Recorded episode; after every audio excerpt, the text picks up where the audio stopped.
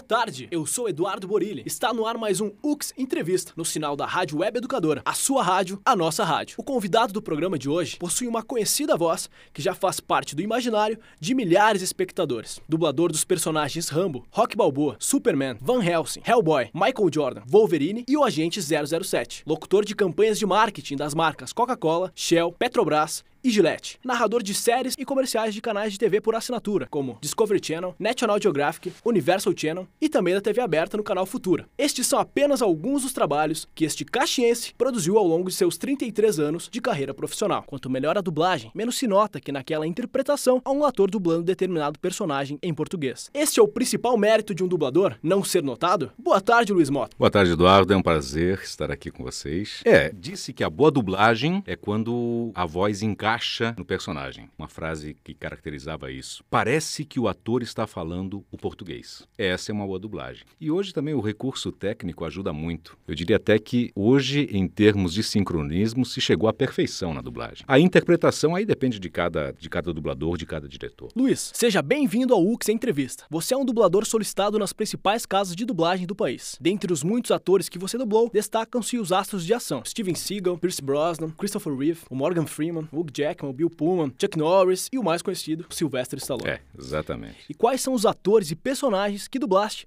os quais considero seus prediletos? Eu acho que todos. Eu, pelo menos como profissional de dublagem, eu sempre procurei fazer bem o meu trabalho, independente do que fosse.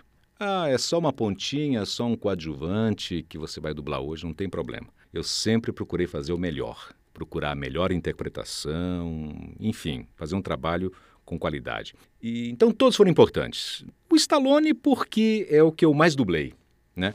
Diga-se que eu, eu, herdei o Stallone do André Filho, que era o que dublava ele antes, mas o André faleceu. E aí, em função da, da, da, da voz ser muito parecida, eu acabei herdando dele o Stallone. E, olha, ninguém percebeu a troca. Raras foram as pessoas que perceberam essa troca.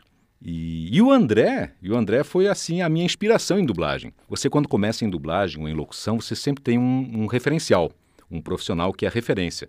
Então, geralmente a pessoa tenta imitar esse profissional até descobrir o próprio caminho. E quando o André Filho já era um dublador consagrado, eu estava eu tava aqui em Caxias, nem pensava em dublar ainda. Depois, claro, com o tempo eu fui buscando o meu próprio caminho, acabei encontrando o meu próprio caminho e aí você personifica o seu trabalho. Então o Stallone foi assim, é o que mais, é o que eu mais gosto, porque é o que eu mais trabalho mais, né? Que eu mais dublei. Eu acho que eu dublei praticamente todos os filmes dele. Luiz, você possui um estúdio de produção próprio em casa. Geralmente, quantas horas diárias você trabalha? É, é quando se trata de dublagem, porque hoje os prazos são muito apertados, né? Todo mundo quer para ontem. Então eu começo 8 da manhã e paro às 10, 11 da noite para poder entregar o filme. Já são dois dias de dublagem em média. Agora, quando, quando não, não é dublagem, quando é só locução, aí eu faço meu próprio horário. Eu normalmente começo às 10 da manhã, eu abro o estúdio e encerro 7 e meia, 8 horas. Está na hora de uma pequena pausa para o intervalo comercial. E na volta, vamos falar sobre os personagens que o Luiz Mota dublou em animações, além de dicas para você que pretende ser dublador profissional. Fique conosco, já voltamos. Rádio Web Educadora, a sua rádio, a nossa rádio. Rádio Web Educadora, a nossa rádio, a sua rádio. Estamos de volta. Hoje o convidado do UX Entrevista é o ator, narrador, locutor e dublador Luiz Mota. No primeiro bloco falamos sobre os atores consagrados e os personagens clássicos dublados por Luiz, além da rotina diária das suas produções. Nas dublagens de animações que realizaste, podemos destacar os heróis Wolverine, de X-Men Evolution, os vilões ao Abutre, do Thundercats. Abutre, isso é coisa antiga. E também o Destruidor das Tartarugas Ninja. Tartarugas Ninja. E o narrador de Meninas Superpoderosas. Exatamente. Qual a principal diferença entre dublar animações e filmes? Não há muita diferença. A animação é um levemente mais caricata e é voltado para o público infantil. Então o dublador tem que ter isso em mente. Hein, Luiz, Muita só para o pessoal de casa se lembrar, hein? vamos começar lá uhum. pelo mais antigo Abutre. Né? Deixa eu tentar lembrar aqui. Thundercats! A hora de vocês chegou. E vai ser agora! Era mais ou menos isso.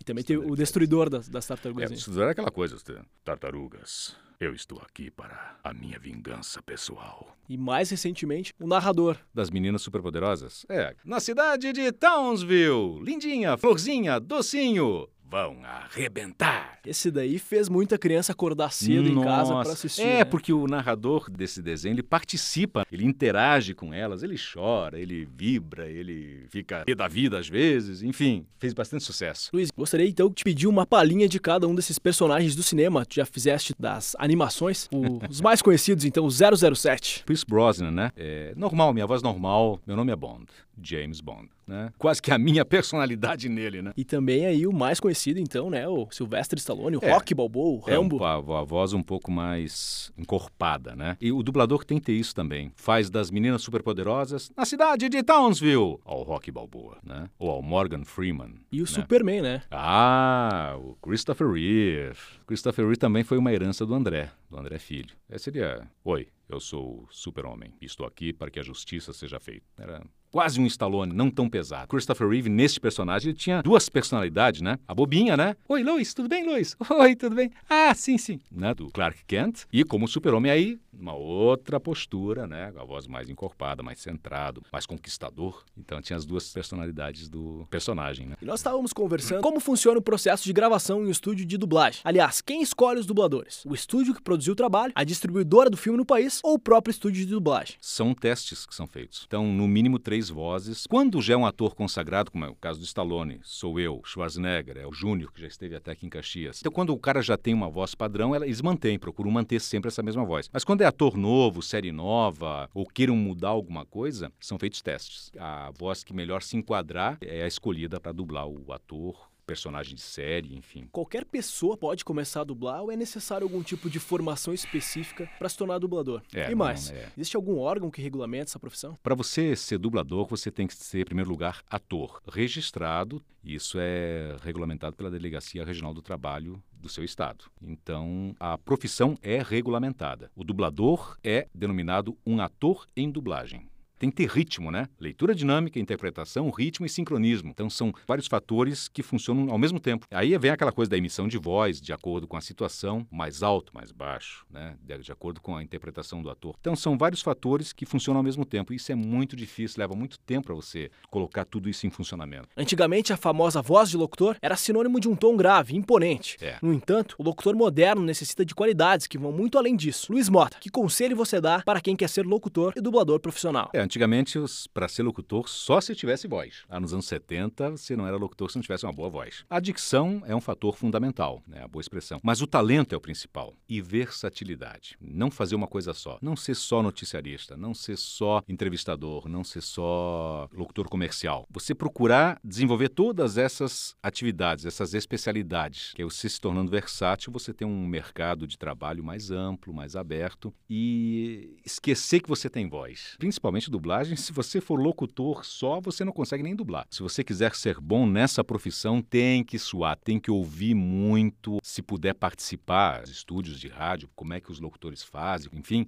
isso é importante, como é que eles atuam, os profissionais, os consagrados, né? Que também você não pode pegar uma referência ruim, tem que ter uma referência boa. Então a referência é muito importante. Você tem que ter para você a melhor referência possível. E todo profissional começa imitando alguém. E depois, com o tempo, você tem que procurar o seu caminho, sim. Não fica sempre imitando. Procura um caminho, procura um estilo, uma personalidade própria. Deixem de ser o genérico. Agora, claro, o cara tem que ser profissional, tem que ser pontual. Tem muito profissional com talento, mas trabalha pouco porque é irresponsável. Chega atrasado, falta, e aí não tem quem aguente isso, né? Por melhor que o cara seja. O Ux Entrevista conversou hoje com o ator, narrador, locutor e dublador Luiz Mota sobre a sua carreira, principalmente nas dublagens profissionais e de filmes. Luiz, deixa a palavra à disposição caso queira complementar algo que falamos hoje. É, eu diria assim para quem quer seguir a carreira de locutor, dublador aqui no sul não tem, não tem espaço. Teria que ir para Rio ou para São Paulo, que são os únicos dois centros onde a dublagem tem volume de trabalho. A pessoa tem que se dedicar, procurar conhecer o máximo que puder